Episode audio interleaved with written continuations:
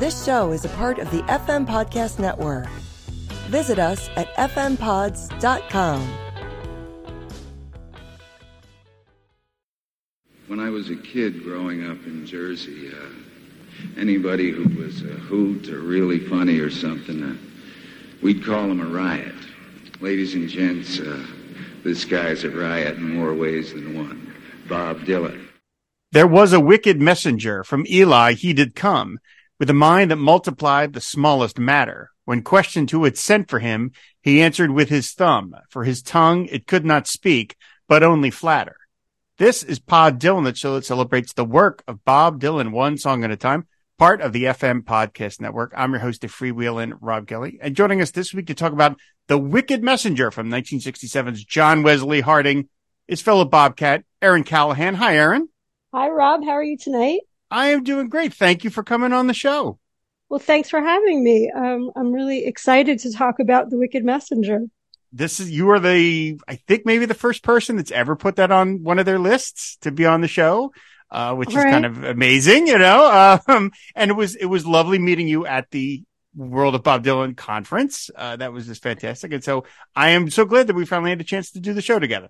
Yeah, me too. I appreciate that. I've been wanting to talk about Bob about the Wicked Messenger since he did it on Shadow Kingdom. So I'm mm-hmm. surprised that you know since he brought it back after 12 years of not doing it, that no one wanted to to talk about it. But I'm glad I got to. There you go. Uh, so, well, of course, I said we have to start at the beginning for you, since you've been on the show before. How'd you become a fan of Bob in the first place? My stepdad is a relapsed or I guess recovering hippie. That's okay. what I say, recovering. Um, he was on his way to Woodstock and um, forgot where he was going. Maybe that was um, there. There are probably some intoxicants involved with that, but he forgot where he was going. Um, but so he he and my mom are an interesting pair. Uh, she she's the very straight edge. But I remember when I was twelve, he handed me a book of Dylan's lyrics and he said, "Take this, brother. May it serve you well." And wow, it, in his hippie way. Uh, and, and he, he's just a, yeah, he's, he's a great person. Um, and a great guide. And he, I'm, I know the music was on when I was a kid, but I really came to Dylan through language. And then I just devoured all of the lyrics. And the first time I saw Dylan was in 95 with the Dead. And then after that, I just started seeing him. And my very good friend, when I moved to Houston, my Bob Dylan friend, um, Kerry Winscott, he was a deadhead and he was a huge Dylan fan and he just gave me every single bootleg he could and I I fell in love and there was no there was no turning back after that. now, I mean, unlike a lot of Bob even uh relatively obsessive Bob Dylan fans, you've gone one better into you know, you become like a informal Dylan scholar at this point. You write about him and you podcast about him. I mean, talk about that a little bit because that as I well know, that takes another level of madness to go to that point of it. I wrote my dissertation on Dylan. And so uh, I wrote on Dylan and the American Voice. And um, even though Harry posted, Harry, Harry Hewitt posted on Twitter today that Bob himself considers himself postmodern, I kind of showed how Bob Dylan was the fragmentation of all American voices, and I pulled him back into sort of a modernist context. And um, so that's, I just, I remember, I think it was the July 17th, 1999 show in Camden. I was there with my friend Carrie and I thought I could write about this. And I don't know what it was, but there were just a, there were just a few things in the lyrics and I thought I could, I could definitely do this. And then when I went to grad school, I just immersed myself in it and I wrote on Dylan or my dissertation on Dylan and then I took a long break. Um, and then when I met Nina Goss, Jim Salvucci, uh, who else was there? Um, Anne Marie Mai, we were in France at a Dylan conference, and that was the first Dylan conference that I did after I wrote my dissertation in December 2018. Nina said, We should go to World of Dylan, and we did a panel at World of Dylan, and it's just been steamrolling since then. I've so, got the, go ahead. Yeah, and so in 99, you're talking about, like, I mean, Bob was certainly legendary by that point, but was there any, right. Was there any pushback at all from from the powers that be that that was would be a subject for that kind of scholarly interest from from you? Yes. Yeah. When I first, it's a really good question. When I first said I wanted to write my dissertation on Dylan, I was told it was too trendy. And um, in 1999, Bob Dylan no, was too this trendy. was later. This was later. This was 04, 05. I was doing Wow. my PhD and I was told it was too trendy.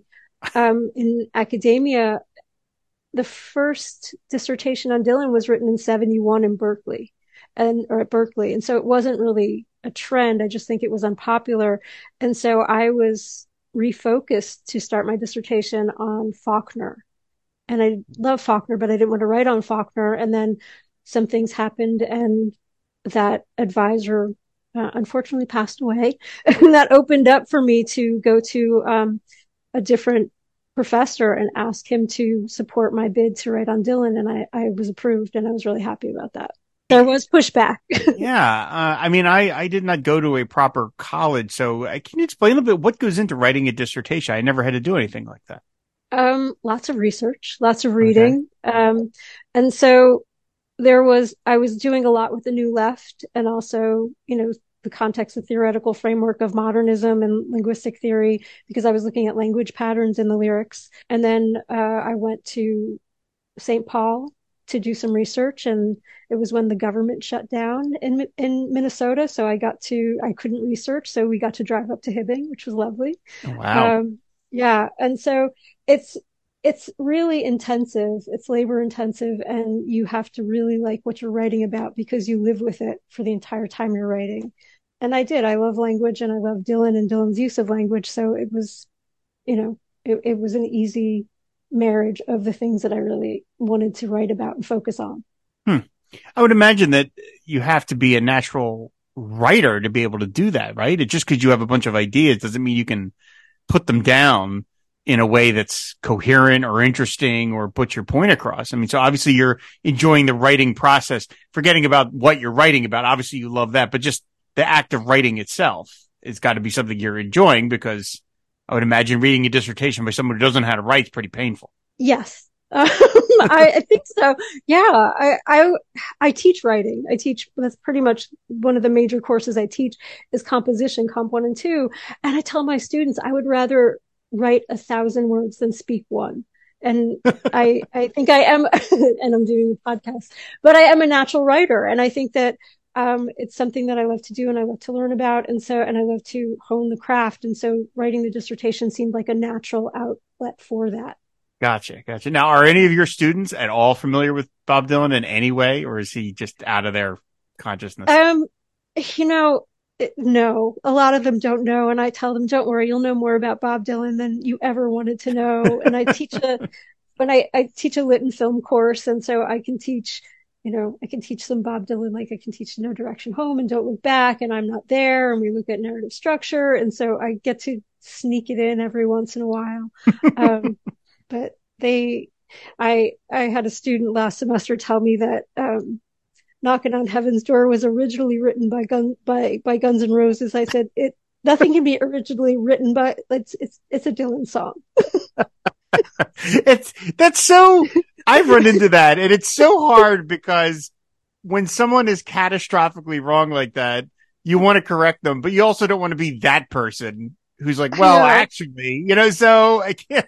I know. like, you know, I just oh. like, yeah, you just go, okay. And I'm trying to build trust in the classroom, so I can't be condescending. So I'm just like, well, they did a version of it. Okay. no. They didn't do live and let die either. That's not theirs. So, okay, let's, yeah, all right. Wow. Okay. Yeah. Yeah. I, I had to point out to somebody not that long ago that Adele did not write to make you feel my feel love. my love. I tried to do it as gently as possible. Just kind of like, gonna- oh, just by the way, that's a, that's a, and they knew I'm a Dylan fan, so they knew it would be kind of, you know, relevant to my interest. Like, uh, by the way, that's just Bob Dylan song. I'm going to throw my sister under their bus right now.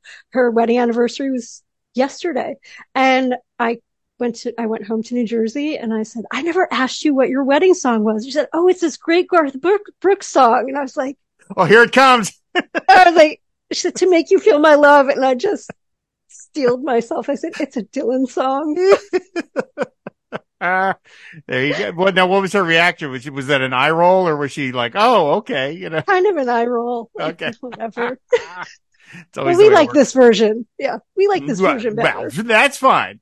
That's all fine. Yeah, yeah, totally, totally. So, okay. so, now you mentioned seeing him live in, what was it, 95, you said was the first time? 95. Yeah. With the dead. at Giant Stadium.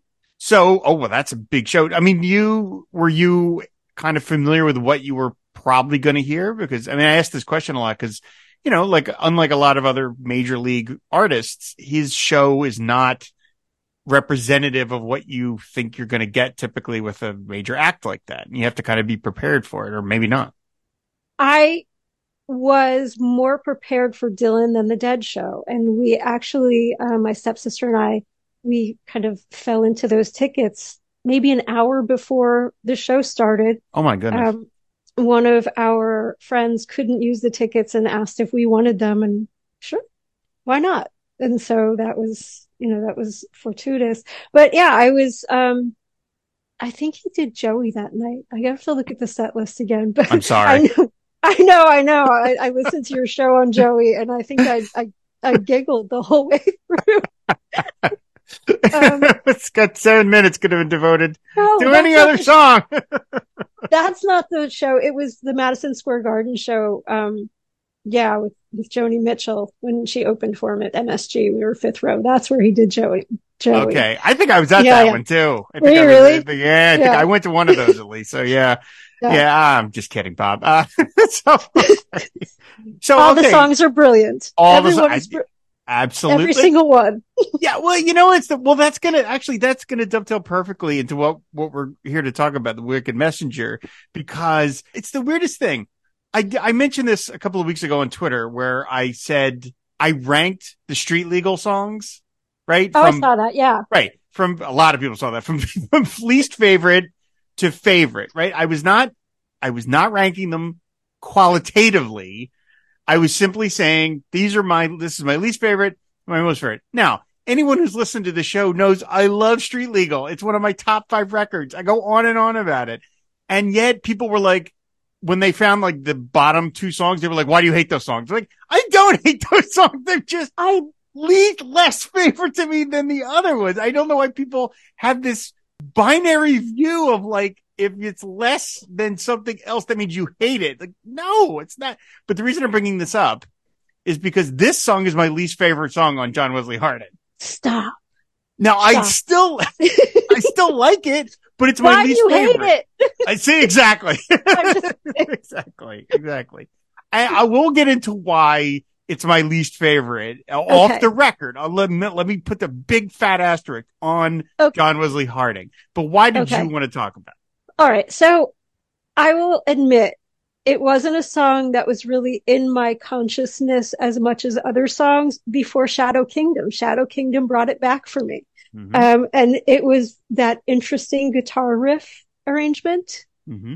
in it, but more so the fact that when, you know, that, that the guitarist steps in front of the camera in that awkward staging. And I just found that so charming and hilarious. And so that piqued my, you know, in a sort of indirect way, piqued my interest in the song. And, you know, once I started focusing on it and reading more about it, I, I wanted to talk about it. Laura Tenschert and I promised to get together and talk about it, and we just never did. Um, part of that was circumstantial, but, um, yeah, there, so I realized that how complex and confounding it is as a song. And so I just wanted to know more and I wanted to talk to people about it and no, like you, few people want to talk about this song and I don't understand why. and so it's a sparse two minutes, mm-hmm. three musicians, 18 lines, you know, mm-hmm. so it's just, it's so condensed and it's weighted. And so I just, I, I find it fascinating. And so what I, when I was reading, you know, I'm, as I said, I'm writing a paper on this too. Um, but when I was reading Dylan's 1968 Rolling Stone interview, he says, what I'm trying to do now is to not, is not use too many words. There's no line that you can stick your finger through. There's no hole in any of the stanzas. There's no blank fill- filler. Each line has something. And so next to that, I wrote, I wrote BD Imagiste and you know, here's where I'm going to be a bit nerdy for you, but that's a reference to Hilda Doolittle, the modernist poet, the imagist poet that she signed her poetry, her, especially the six initial poems that she had published in Harriet Monroe's poetry magazine at Ezra Pound's insistence, HD Imagiste. And what they were doing was they were paring down poetry to use as few words as possible to just get to the essence of the thing. And I think maybe that's what Dylan is trying to do here because we have, you know, the previous albums and the lyrics where there are these rolling lines and they're just beautiful imagery, which I love. But I think he's trying to be an imagist in a way. And I know Pound would probably edit him down a little bit more and say he needs fewer words, but that's neither here nor there. But he is, I think, trying to get to the essence of the things with an economy of words. And so there's a denseness to the song that I didn't appreciate before I started, you know, digging into it. I, lyrically, I mean, this, this song, um, it's not, it's not different from the other, a lot of the other songs on the record where I really have never been able to figure out for myself. Again, it's always for just myself what mm-hmm. actually is happening in the song. Right. You know, it's always just, it's half, you know, sort of, I don't want to say half developed ideas because that sounds kind of like, um, um, it's like a pejorative and I don't mean it that way, but it's, it's sort of half references or just sort of oblique references to things. And you have to, you're just like, hmm, what? Like, what is happening in this song? And that, again, that's like true of like Watchtower or, you know, as I went out right. one morning, it's that kind of thing. Um, have you been, do you, when you listen to it, or do you derive some sort of idea from what, what is happening in this song? I think this is where Dylan's a high modernist. You have to think about it. You have to read and you have to figure it out. It's like if he were T.S. Eliot, this would have 40 pages of footnotes like the Wasteland because it's, it, it, there, I mean, I told you I have five pages of notes and that doesn't even begin to cover it. and so there is a quote I found in my travels, and I'm not sure if it was for this or some other research, but Scott Meyers' 2016 article after Dylan's awarded the Nobel Prize, he paraphrases Richie Havens from 1979. And this is how I approach the wicked messenger. So the paraphrase Richie Havens says, I believe that at any given moment, somebody somewhere is singing a Bob Dylan song. Coffee house, street corner, subway station, nightclub. Dylan's music is a continuous thread which binds all humanity together. We may not understand what his songs mean, but we know them to be true.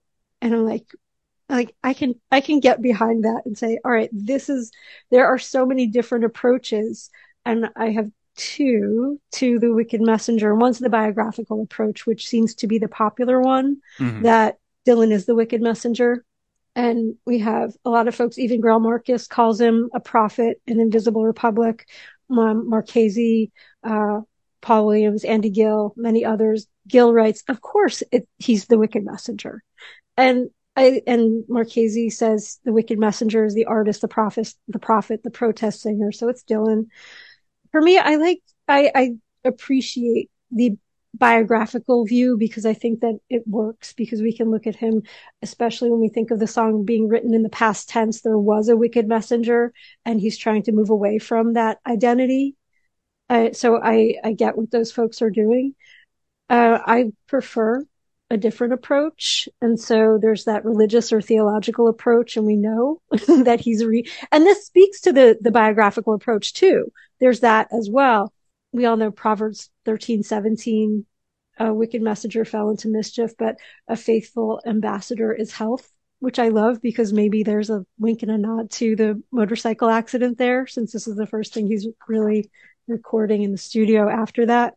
But beyond that, so Michael Kramer has an essay on counterculture in the world of Dylan book that Sean Latham edited.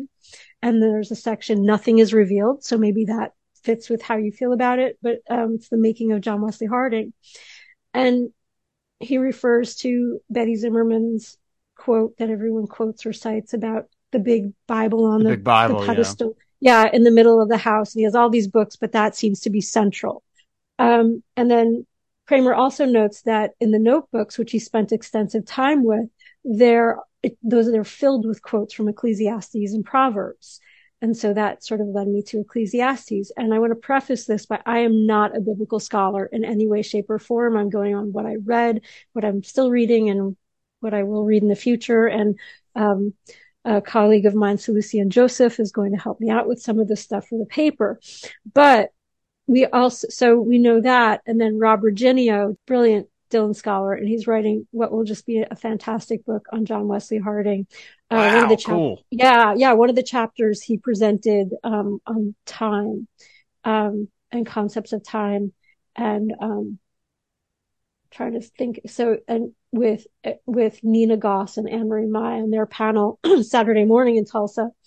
And so he just spent after Tulsa, he spent about a week with the notebooks and he said that, um, I'm going to quote him. So there's a reference to Proverbs 2, uh, 13, a talebearer revealeth secrets, but he that is faithful of faithful spirit concealeth the matter, basically saying that maybe this is why the wicked messenger is so quiet or can't speak because he's faithful. Um, and then Seth Rogovoy has some stuff to say about that in his book. So he also shared that on a page in a legal pad from 1967, we find um, the introduction to the character of the wicked messenger, and he speaks in the first person on those pages and for those four lines. Hmm. Um, and Dylan says that he's the one everyone knows, but wants to give quote his side of the story. And so Rob made a parenthetical comment that he finds the shift from first person to third person fascinating.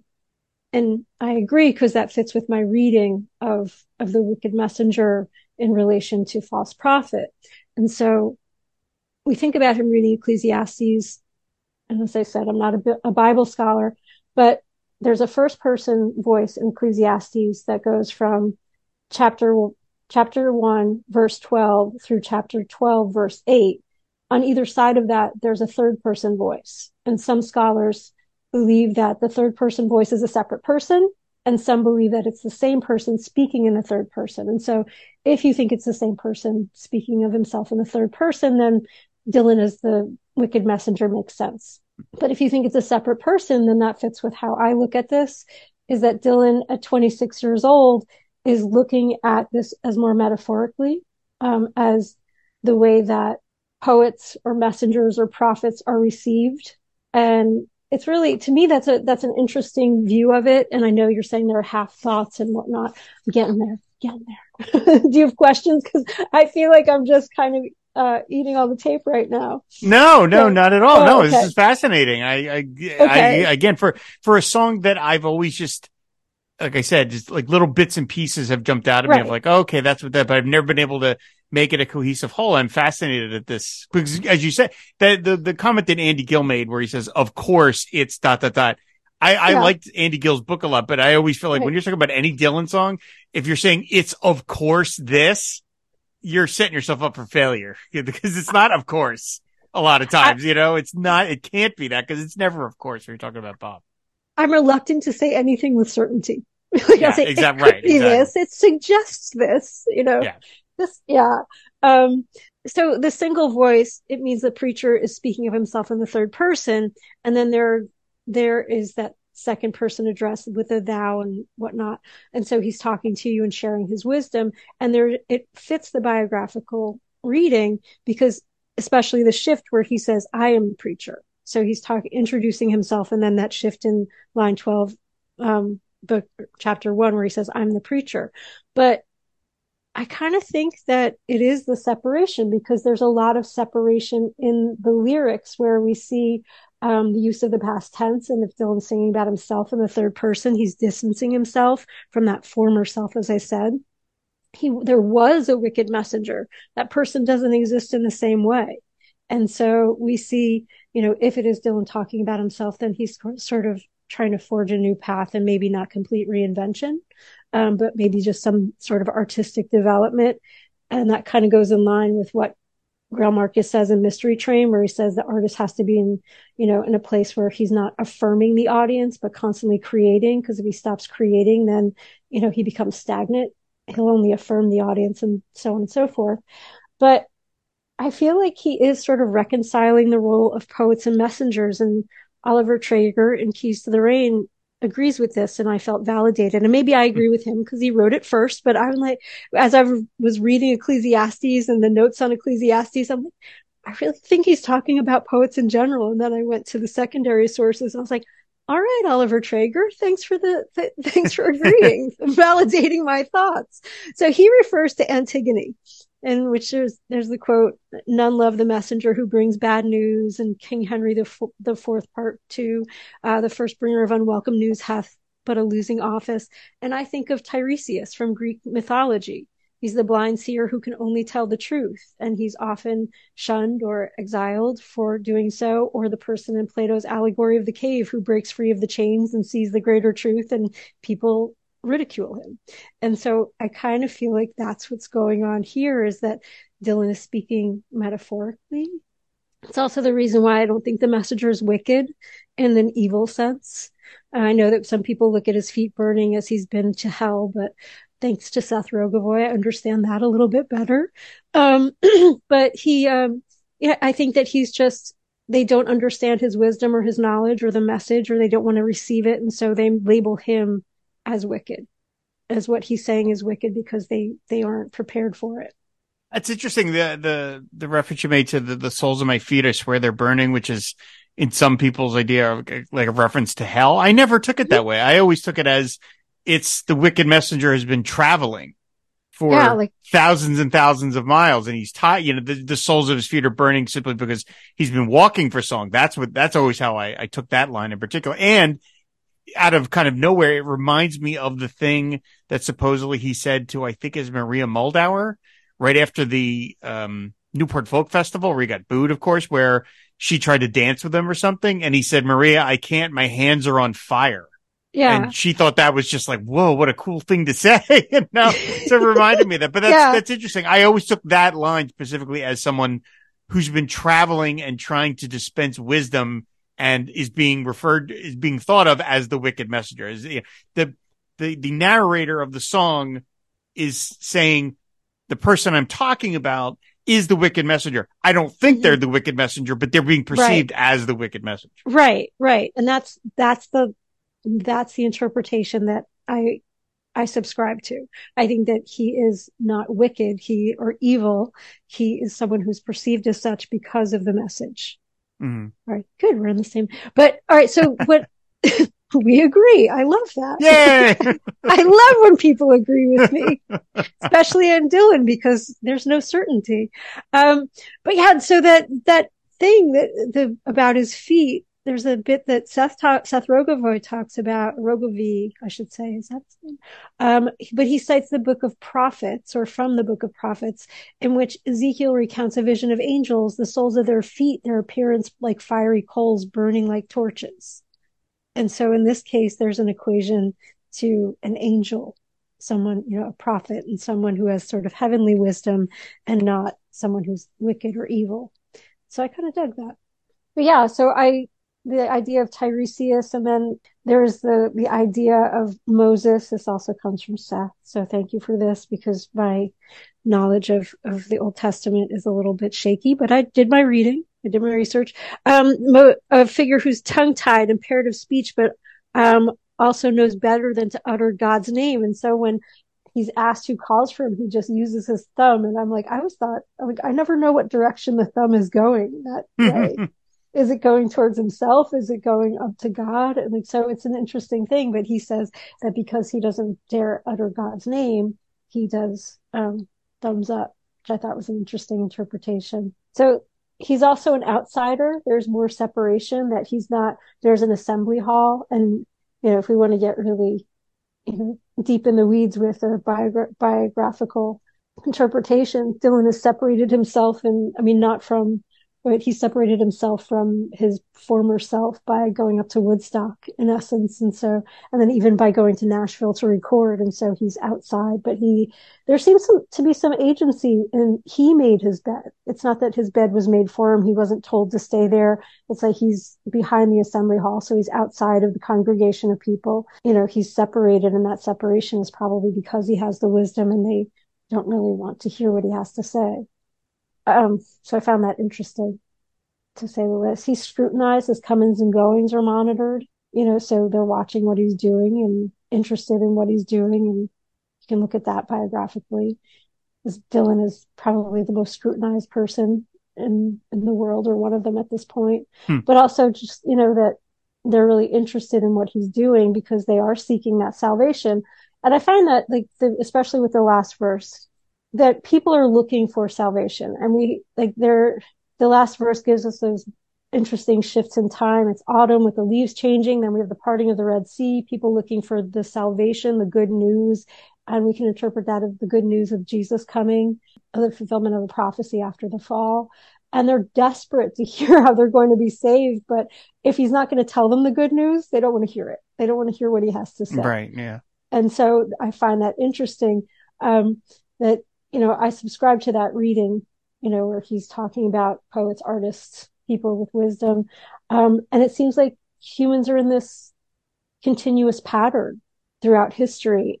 And I feel like that's symbolized by Charlie McCoy's descending and repeating bass baseline that we're just constantly going through this loop of like, here's a wise person who's trying to show us some sort of wisdom and we shun them. And even Jesus Christ, who is the good news, if you are, you know, or a prophet, depending on what you subscribe to.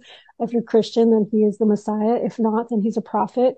Um, he is arrested and flat, you know, and, and crucified. And so even that good news is treated because folks don't necessarily like what he's saying. That person, that entity is also condemned, um, to death. So I find that, you know, just he's, I feel like there's a, there's a lot going on here. Yeah.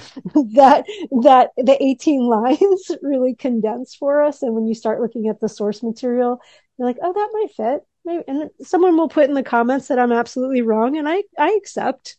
you know that I'm I'm fine with that. I'd love to hear what other people have to say. And so, so where so I do see Dylan as being separate in his 26 year old self, not having enough wisdom, or maybe feeling he doesn't have enough wisdom in 1967 to write in the first person as the older, wiser teacher which is who speaks the majority of the lines in Ecclesiastes. But this is where I see the parallel to false prophet, because mm-hmm. in false prophet, it is in first person and it's a longer song.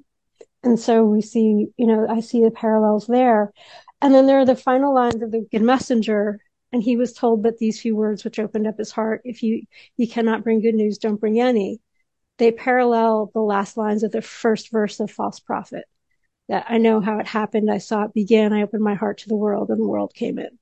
Mm. And so I don't think that that's accidental, maybe, mm. um, especially since he hadn't played.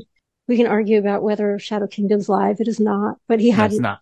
It's not. It's, but it's so highly curated that if the la- he releases Rough and Rowdy Ways, and then a little over a year later, he does Shadow Kingdom, and he includes Wicked Messenger with ha- which has similar lines in it. And you can, I well, you can. I'm going to make that connection between you know the elder, you know, the elder wise man and the younger the younger wise man, third and first person, and whatnot. And so, I think that repetition invites that kind of almost, I'll say almost, there I'm couching my terms again, almost invites that interpretation. And there's a lot more to it, as I told you, but um, like with the fall of man, because maybe that's what he's talking about. I saw it begin. And so there's the good news and the, the other connection. So there's a lot there that you can do with those two songs. But I think that 18 lines of, of the wicked messenger give us much more than I previously thought before I went on this journey after Shadow Kingdom. Something that I had considered uh, when I saw, cause I, like you, uh, I, I found Wicked Messenger to be an interesting inclusion on Shadow Kingdom because it's not a song that he has performed a whole lot since. And we'll talk about that, about the live versions mm-hmm. and stuff like that. But. I remember thinking, well, that's interesting. He's digging that one kind of out of the back catalog. Uh, you know, even among the other Shadow Kingdom songs, it's one of the even more obscure ones. And, you know, I don't, we, we've, we've talked about this on the show a bunch of times where it's like, I don't think you need to know Bob Dylan's personal biography to get a meaning to these songs. Cause I don't think he would expect that. I don't think he goes through life thinking, Oh, everyone's following my every move. So therefore they, you know, I don't think he, who the hell knows what he thinks, but obviously I think it's, he's bigger than that. It's just, it's just not about my personal life. That said, you know, I think about John Wesley Harding as a record, right? And right. it's, it's recorded two weeks after Woody Guthrie has died. Mm-hmm. And it is a complete and utter sonically 180 degree turn from everything that had been going on in music, including his own to that right. point. You know, it's the anti, I mean, he, there's that famous quote where he said he felt that Sergeant Pepper was like a very indulgent album.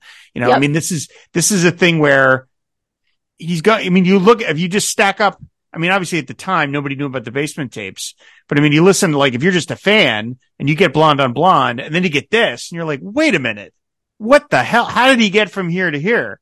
And it's, it's a conscious, I'm going this other, I'm, I'm heading this way when the rest of the musical culture is over here. And I helped form that. I helped us get it to there, but now I'm right. moving away. And I sometimes I think the wicked messenger is, if not Woody Guthrie, the Woody Guthrie type, the kind of person that brings eternal truths to the people and they are rejected for doing right. so, that sort of thing. And I wondered if Bob himself was feeling like he was like that in the summer of 1967, that he was feeling burnt out and feeling like, okay, I mean, not that he wasn't regarded highly for what he was doing, but his life had also sort of, he really hit burnout at that point and was purposely holed up in Woodstock. And I, sometimes I, when I, when I was listening to a bunch of the versions and prep for this record, I sort of got that in my mind of like, okay, I could sort of see him talking about Woody Guthrie as the wicked messenger. And not that John Wesley Harding is a concept album as, as we come to think of it, because I don't think Bob really does those. Agreed. At the same at, at, the same time, the, the liner notes seem to suggest uh, you know a certain theme that he's going for. You could totally picture the Wicked Messenger being the guy who wanders into the town and drifters escape and gets put on trial. You can totally yes. see that. You know, now this song comes after that, so that you know defeats my idea of that he's like putting it together like that. But I always picture that of like this is somebody who's wandering, he's walking thousands of miles, and he's speaking these simple eternal truths, and he is punished for it. So there's, I was going to say, of course, of course, that's what it is. No, um, of course, we can't say anything with such certainty, but it does seem that way. But, and that's kind of what I was alluding to with that. So in a very American sense, and he says, you know, about being an American artist, but isn't that what Woody Guthrie did? He traveled around and maybe not on his feet and walking, but he tried to spread these truths and he was accepted and rejected, you know, accepted some places, rejected others. And so it just, it, that makes sense. And it would make sense that that's either consciously, subconsciously on his mind because it was such a huge part of his own artistic and musical development to where he was at that moment. And, you know, he then becomes, you know, the voice of a generation, the prophet as, you know, as Greil Marcus wrote and many others have written. And so he, I think he's, he is in a way rejecting that too, that, you know, he says himself, an artist has to be at a place, you know, never have to be at a place where you think you've arrived somewhere. And so he's already done blonde on blonde and now mm-hmm. he's different. He's burnt out and to continue to challenge himself and to grow as an artist, he has to do something different. And was it, you know, if we didn't have the basement tapes, we wouldn't understand that link. And if we didn't have the source material that I'm grateful that we have in the archives, we wouldn't know that he was writing about Ecclesiastes or the different things that he was so focused on in this time. And just his mom saying, like, he's got this big Bible in his, in, you know, in, in the main room. It just seems that, you know, we are given these little gifts that help us interpret them. And I agree with you that I'm not trying to um, be negative about anyone's interpretation because I think we all have different um, parts of the Dylan puzzle that make for the whole picture. Sure. But I, I think that the biographical interpretation isn't one that I find as interesting as the other ones that I kind of talked about here or what you're saying about, you know, his influences and maybe, you know, how he's navigating his own grief or loss over Woody Guthrie, his place in the world and how that manifests into his art. Not that it's necessarily about him, but you can see someone who is, you know, settled down and have starting to have a family and having a more, you know, bucolic life and less frenetic than he had, you know, even a year or 18 months before. And that definitely is going to maybe change his perspective or change how he writes yeah, I, I agree with you. And are you saying you would have arranged John Wesley Harding different so we could see that progression? Is that I am I not. Mean, I am Rob Kelly arrangement. I am not going to not going to presume to tell Bob Dylan how to arrange his records. I, have said a lot of dumb things on this show, but I'm not I'm not that stupid. Uh, I, will keep that to myself of how I would arrange uh, certain uh, songs on on different records. Uh, I will tell you though now. Uh, speaking of saying dumb things, I will tell you now why this is my least favorite song on the record. It's not Um, going to be it- dumb. It will be great. Okay, thank you. And it is, and it is not lyrically. I, I you know, I, I think Wicked Messenger is just as lyrically interesting as all the other songs on this album, and it fits together in a, this wonderfully, you know, kind of just uh weirdly evocative way. I mean, like I said, Greil Marcus's whole "the old weird America" to me, like this is the old weird America. Is this, Yes. this strange stuff, and it's you know we've got kind of wicked people walking the land, but they're getting punished but then the good people are sometimes cast aside. There's just so much going on. And again, it's such a wonderful contrast to how basic the songs are. You have three verses and out, you know, they're all two and a half minute songs. That's it. This okay. is why we need Rob Reginio's book, and I can't wait till it's out. there you go. But the reason this is my least favorite is simply, um, the music. Uh, Okay. I, I, I'm not a fan of that dun, dun, dun, dun, dun. like that Yep. sound just isn't like, okay. It, it just, mm. And then the harmonica is okay. so high pitched. It is to the point of, I find it to be almost ear splitting, like actually kind of painful to listen to.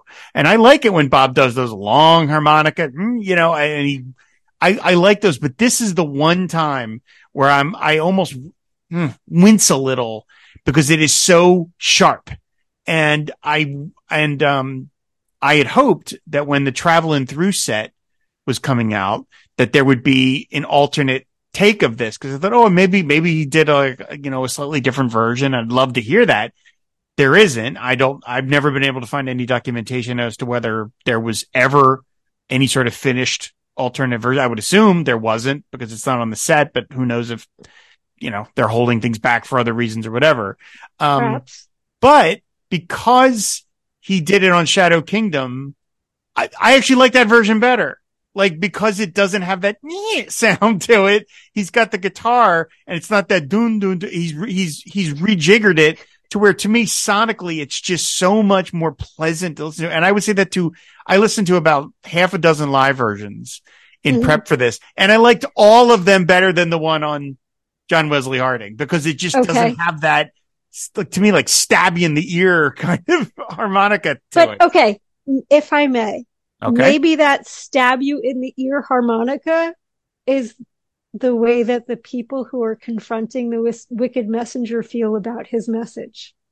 I and am so sure that Bob meant it to sound like that. Yes. Maybe, Yes. maybe. Just like I think that there's that that loop of the the repeating bass line, the mm-hmm. descending repeating bass line kind of this is the loop we are in with every poet, artist, messenger who tries to speak the truth to us. We treat them in similar ways. And so humanity just kind of stays in that that pattern. Absolutely. Right, Look at- oh, go, go ahead. Go ahead. No, no, no, go ahead, go ahead. Absolutely. No, I said, I just, I find John Wesley Harding an incredibly pleasant album to listen to, despite Mhm. its, its weird messaging and, and slightly cryptic, you know, uh, two riders were approaching, the wind began to howl. I mean, there's a lot of really dark cryptic stuff going on, but sonically, it is to me one of the most pleasant. I hate to use that word because that just sounds so kind of like bland, but it is, I put it on the other, I bought it on vinyl a couple of weeks ago and I put it on in the morning and it was just such a wonderful, pleasant, I keep saying that word, experience to listen to it sonically. And then I get to this and it just, it feels like nails on a chalkboard. And then we're back to the, to the more relaxed songs right after that. So it's just this one is just kind of, and then we're back down again. So it's just, it just Maybe- it finagles my ears in a weird way. Maybe it's supposed to be disruptive in the same way a, wicked messenger is. I'm just saying, just let it sink in and marinate. You know, at some point you'll be like, you know, that's an interesting point. Or maybe it's not. So of the, that he's only performed this live 125 times. Right. And not until And- 1987. So it sat That's for correct. 20 years and he never did anything with it. Yeah. And I have to say, I love that he did it for the first time in my beloved little home state at Giant Stadium and with the Grateful Dead. Um, but I do, I, I love that performance. I don't know. Did you watch that performance? I have not seen that one. No. Okay. Um, it's, it's pretty good. And then, uh, he played it three times in 87, once in 1997. And that's gotta be the, sh- the show that Winston Watson is referring to in Ray Padgett's book because I was, you know, I read Ray's book recently and I was like, oh, the Wicked Messenger. He mentioned Oh, it. right. Yeah, that's right. And I'm yeah, like- yeah, yeah. I'm like, wait a minute, but Dylan didn't, like, he really, and then I had to go back and, and look at the times he did it. So there's that one show um, in Lebanon, Indiana, no, Lebanon, Pennsylvania, in in '97 that he plays it, and then 121 times between 2000 and 2009. The, Right, of and the the- ones, you, go ahead. No, it's, oh, well, the, the, one of the ones that I did watch is, uh, it was from 2001. I don't exactly know. It doesn't, I, it was on YouTube and it doesn't list where it was. One thing I, the one with Larry Campbell and Charlie Sexton and Larry Keltner and Tony oh Garnier? God, it features such a great intro of the band. Oh yes, it's Uh, so Nick- good. Bob Dylan does so much to entertain us, and yet he has to do so little to entertain us because all he does is put a little bit of a top spin on the band intros, and you hear the crowd like, "What?" They're so excited to hear him say, Larry Campbell. Like he's just, he's doing it like a carnival barker, and people are just going nuts. It's so funny. Because you remember when he didn't talk to us at all, and Yes. so anything he did, at any time he addresses us, we're just like he talked to us. And like you know, in '99 when We're he when he suckers. told that, I know such suckers. But in '99 when he told that joke about love minus zero and his ex-wife, and we're like, he told a joke. Oh, And then in in the Woodlands, Texas, I was with my friend Carrie and our friend Jason Nadler, and he duck walked on stage, and we lost our minds. meanwhile, normal people are like, what? What is the big Yeah, deal? like, he introduced the band. those- So what? Right, I know, but and then the jokes in the in rough and rowdy ways about like we about Foggy Bottom and like just the goofy things he was saying. Like he looked at some Wikipedia page or Yeah, something. this is the home of some- uh, Rocky Balboa. All right, Bob. You know Right, what yeah. Philly is. Good. All right, great. It's amazing though. And but again, I'm like, it's amazing. He's talking to us, right? He just has to put a little bit on there and we'll talk about it for days. Absolutely. yeah, that- so I, I love these live ones because they said he he he's got the guitar kind of crunching on that, and he just doesn't have. Some of them had harmonica, but it just doesn't. It just to me, they're all much more. I, I'm sorry, I keep using that word. They're just much more fun to listen to. Pleasant. Oh my god, it's terrible. Fun to listen to, and like I said, the the one on Shadow Kingdom. I love that that version. I just think the way that the instrumentation of that Mhm. and the way he sings it is just it gets to me it has all the meaning of the lyrics put across, but just is I just find like oh okay this is a version I can I can get behind. And again, I thought it was really interesting that he digs that one up for for Shadow Kingdom. I and that's why I think that there is, I mean, or at least I see it some sort of connection between those two songs.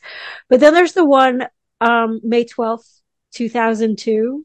It's 6 minutes and 14 seconds in London of a 2 minute song. I heard that And one. it- I did hear that one. Yeah. That's just amazing. And so Trager writes, I, I, I found this so humorous.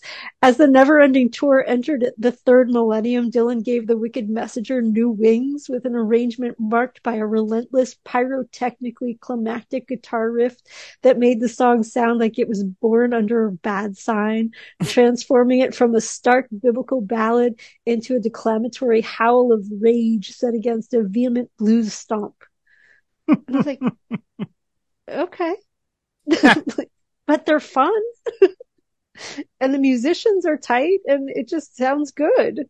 Yeah. Oh, when when he when he really cranks up the band and then uses a song like this with so much biblical imagery, it really does feel like a bolt of lightning. Again, to borrow a phrase from Drifter's Escape, but it really does feel like a bolt of God's wrath coming down on the stage. Like it just has that feeling to it. It's just like, oh, again, you know, and again, it's a guy delivering these sort of essential truths of humanity, but with this, you know, power guitar on the behind it. It's just, again, it's an amazing, uh, it, you wouldn't think of it, again, you listen to the record, you wouldn't think of it as like, oh, this is really going to cook live. Right. And yet it really does. Cause everyone I listened to was like, God, every one of these is just terrific. You know, like it just is really That's- powerful. I know. I think I, I said to David, his office is right near mine upstairs in the house. And I said, I'm so happy right now because I was just listening to live version after live version. And it was just like each one was better than the next or as good as the one before it. And, and it was mostly the 2000s. Obviously, there were the most shows that, you know, he played Wicked Messenger in the, the 2000s, but it was just, they were really good. So I love, I love that he does it once in the entirety of the nineties, which, Right. because I mean, he means he had to rehearse it. I mean, he Yes. can't just pull, I mean, man, I don't know how these things work, but I mean, I would imagine they had to sit there and bang it out a little to have some sense of, all right, this is what we're gonna how we're going to play it. And then for the Right. entirety of a decade, he leaves it alone except for one Just night. like- oh, let me do it one night. All right. Now never again. Okay.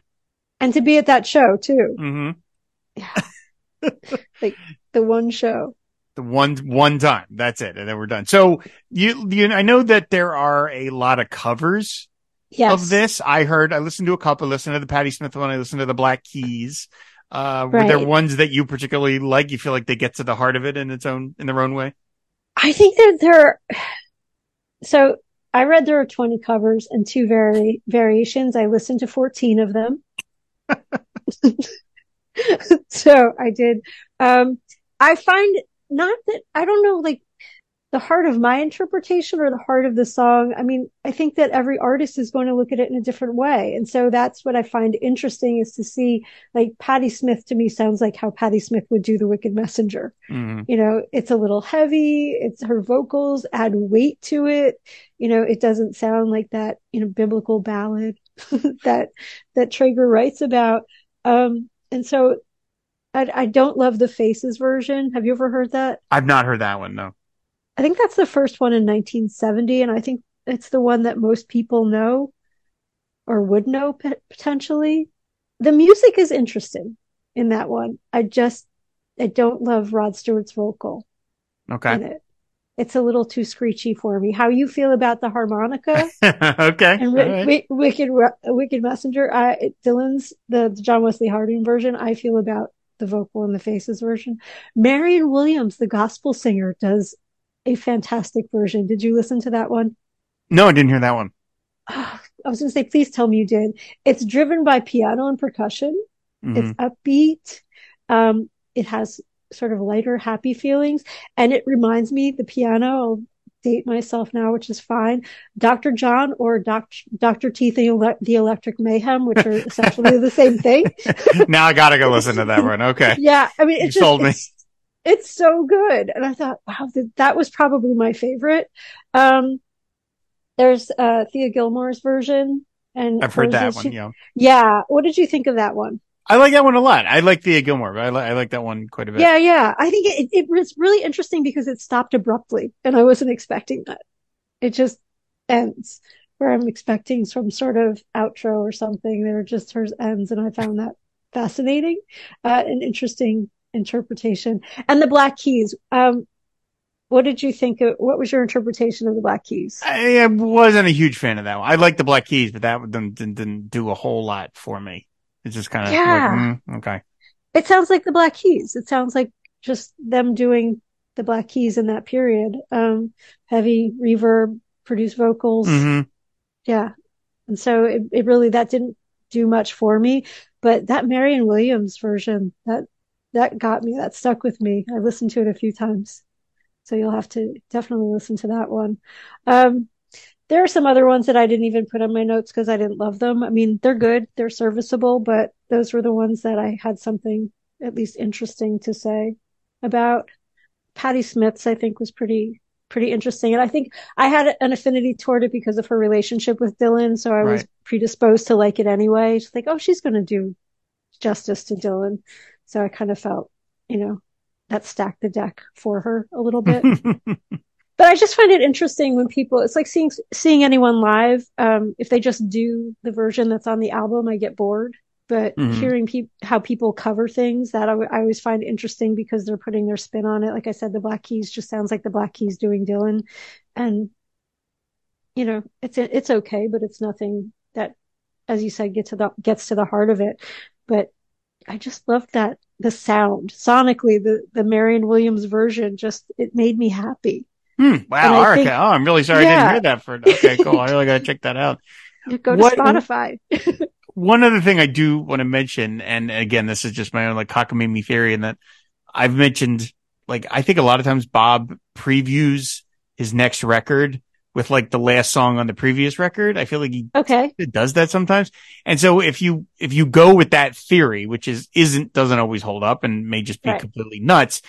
This is the sort of last proper song of John Wesley Harding because the next two are much more, I think, pointing towards Nashville skyline down along Right. the cove and I'll be your baby tonight. And so this is again, if you want to go down this road, this is the last thing he is saying on John Wesley Harding as the record.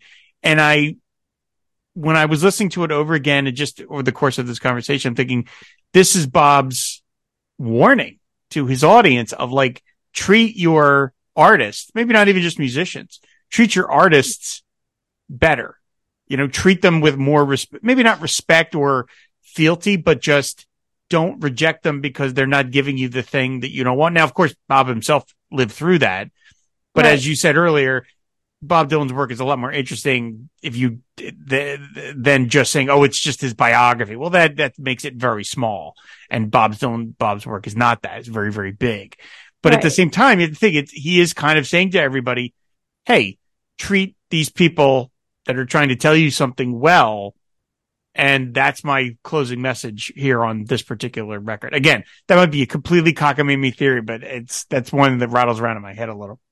I think that's interesting though, because I mean, you know, the French love Bob and Bob loves the French. And one of the things that I love about the French is that their pantheon has artists and philosophers and, you know, and writers in it. Like the Greeks have gods in their pantheon. And so I always, that's one of the things that makes me part Francophile is that they hmm. do celebrate the arts, you know, in, in a profound way. And so, you know, what you're saying is that Bob's kind of picking up a similar message is that, you know, don't, don't treat these people harshly or, you know, don't ridicule or shun them because they don't give you what you want. Listen to what they're actually saying. Yeah. I take yeah. that. That's, yeah, I, I, think that's more profound than you thought it was. It's not cockamamie at all. I do. Well, I appreciate that. Thank you very, thank you very much. So, okay. Well, uh, before we get to our, our exit questions, anything else from okay. your five pages of notes that you wanted to get to before we, before we I wrap up here? That's it. I mean, I got Dr. Teeth and, and the electric mayhem. That's fantastic. So, I mean, I feel like this is a win. That is, it. I never would have thought that Dr. Teeth and Electric Mayhem would come into this conversation, but I'm glad that they have. You're so uh, I'd love to hear them cover a Dylan song if they ever did that. Uh, that would so, amazing. uh, Dylan, Dylan, uh, the animal. so uh, okay, well, uh, Erin, we again, I'm gonna as we're wrapping up here, I want to ask you the standard exit question, which again you've been on, you haven't been on the show before, so I'll do the the one I've been doing for for all the new guests, which is if there's any recorded thing of Bob's album, audiobook, anything that you could sit in on and just be a fly on the wall for, you could sit and write your dissertation on as he's, as he's recording it. What would that be? Oh, good grief. That's a, I mean, I knew, I know this is one of your questions and he knew it was coming. I mean, come and it's still a curveball. Um, good night. Um, maybe, maybe now that I'm so obsessed and it's in my head, the John Wesley Harding sessions, cause there weren't that many people there. And, you know, I don't know, but that would definitely be one. Um, so any writing, um, sort of to be uh, flippant, I would like to hear the the auto pen conversation. oh boy, oh boy. I don't mean that. Um, I I'm gonna be a, a homer and just say like maybe the teatro sessions for time out of mind would be kind of interesting just to see how that all all shook out. And we have a lot of documentation on it but just to kind of be there and see dylan's process especially now that we have fragments and to see how that stuff developed it would be interesting to watch that live and just see him create as he's going. I mean i think that would be really really special. All right. As I said, there's no, no, no wrong answer. So no wrong answer. Absolutely. And may I just, eh, you can edit this out if you would like to, but I'm going to tell you what I told you in Tulsa that last fall was particularly difficult for me. And when I was not being grim and listening to Not Dark Yet, when I would drive home, the hour that I had to drive home from my, my taking care of my grandmother, I listened to your podcast. Um, and it was definitely a ray of life, a light, and it made me happy and it made me think and it kind of got me away from the weight of you know, the impending doom that we were, that we were kind of going towards toward the end of the year. So I appreciate you for that. Well, thank you. That's a marvelous thing to uh, say. And I really appreciate that you came up to me at the Tulsa show and, and you said that because, you know, when you create these things, I'm just sitting here, as you can see, we've got our cameras on. You can see I'm just sitting in this humble little room here. Uh, you know, you're creating these things and you don't know, you know, who's, you know, some people are listening to them, but you don't know where they're going. And like Dylan's art, he can't appreciate. Uh, my God, I'm comparing myself to Bob Dylan. Oh Lord. But, you know, when you're doing this, you can't, uh, you can't know what corner of the world someone is interpreting, what they're bringing to and what their life is like in this moment. Um, you know, and, uh, and so anytime, you know, again, I did, I did this because I like talking about Bob and I like talking to other people about Bob, but the idea that it would do that for you is, is a marvelous feeling. And I will tell, I will tell you, we're not going to cut this out because, you know, what the hell, but I will tell you that like when I came back from Tulsa and I was telling my wife all the various stories, you, what you told me was like the first thing I told her. That was like the first story that. because, you know, uh, I, I very much appreciated that being told. And she's, uh, v- very, uh, she had a kind of similar experiences in terms of like with her Mhm. grandparents and stuff. So I knew that would particularly resonate with her. But, um, you know, I, I also know that like I spend a lot of time away from my family doing the show. The doors shut. well, they're, you know, and, Right. and luckily, you know, my wife has never been anything but completely supportive. I mean, she's pushed me to do things I never would have done regarding the podcast in a way. And so I'm, that's one of the reasons I married her. But I also do spend time away from her doing Mhm. this thing. And so when I'm able to tell her something where, Hey, this has meant something to this person and they were nice enough to tell me that is wonderful. So thank you very much. Thank you for saying it in person and thank you for saying it here on the air. So Well, thank you. And hey, don't say you're comparing yourself to Bob Dylan because art is art, whether a six year old created it or a genius like Bob Dylan did. And some of my favorite art, which I have on my desk, was created by six and seven year olds. So there you go. there you go. So, all right. Well, excellent. Well, where, why don't you tell people where they can find you out on the internet? Um, I do work for Dylan Tons and I have three interviews from two from Tulsa and one, uh, Rebecca Slayman, who's also a Jersey kid. Um, I know you just talked to Rebecca that, um, Mhm. I have to edit and those will be coming out on Dylan Tons. Uh, Court Carney and I edited a book on Dylan's set list that will be out with Routledge in November. Yay, we're in Mhm. production. And then I am also, and it does not have very, it has very little to do with fish, even though I do like fish, but, um, in the fish bowl, P-H-I-S-H bowl on Twitter.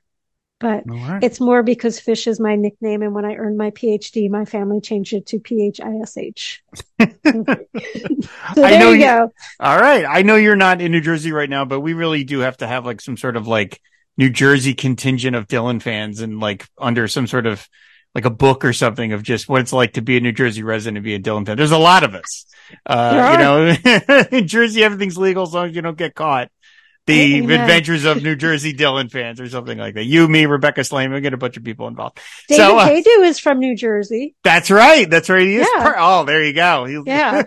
for sure. And I'm pray we will have to do a a group um I don't know, group event when I'm going to be positive when Dylan plays at the Beacon in oh man. Oh, I can't wait. Oh, I hope so. I hope so. We hope just, so too. he just ended the he just ended this leg of the tour. Everybody's like, know, okay, yeah, let's do it, let's do it. So, well, um, Erin, thank you so much for for doing this. I really appreciate it, and it's just marvelous getting to talk to you at least finally here on the show. Thank you so much, Rob. I appreciate you having me on and have a good night. Absolutely. So, of course, everybody, you can find all the back episodes for now. We'll get to that in a moment over on fmpods.com. And you can find the show, uh, on Twitter at pod underscore Dylan. And like I mentioned on last week's show, I want to mention again that starting with the, uh, Saturday, August 5th episode, uh, Pod Dylan on alternating weeks will be a, going to a free preview. And then to get the extended episode, the full episode, you will have to subscribe and be part of uh, Pod Dylan Plus. And of course, you can do that over on Apple Podcasts or on fmpods.com. So, you know, like I said, for only $4.99 a month, you get all the bonus content, all the other great shows on the FM Podcast Network. Plus you get all four fully extended episodes of Pod Dylan, plus all the bonus episodes I've been doing, fmpods.com and subscribe and be part of Pod Dylan. Plus you will be uh, helping keeping the show to be going for a, uh, a long, long time. So, uh, that's going to do it. Thanks everybody for listening and we will see you later. Bye. Ladies and gentlemen, I want to lose my band here right now. Some of the finest players in the whole world. On the guitar is Larry Campbell.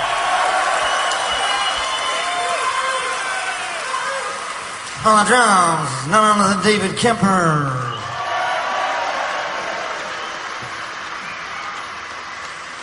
On the other guitar is Charlie Sexton.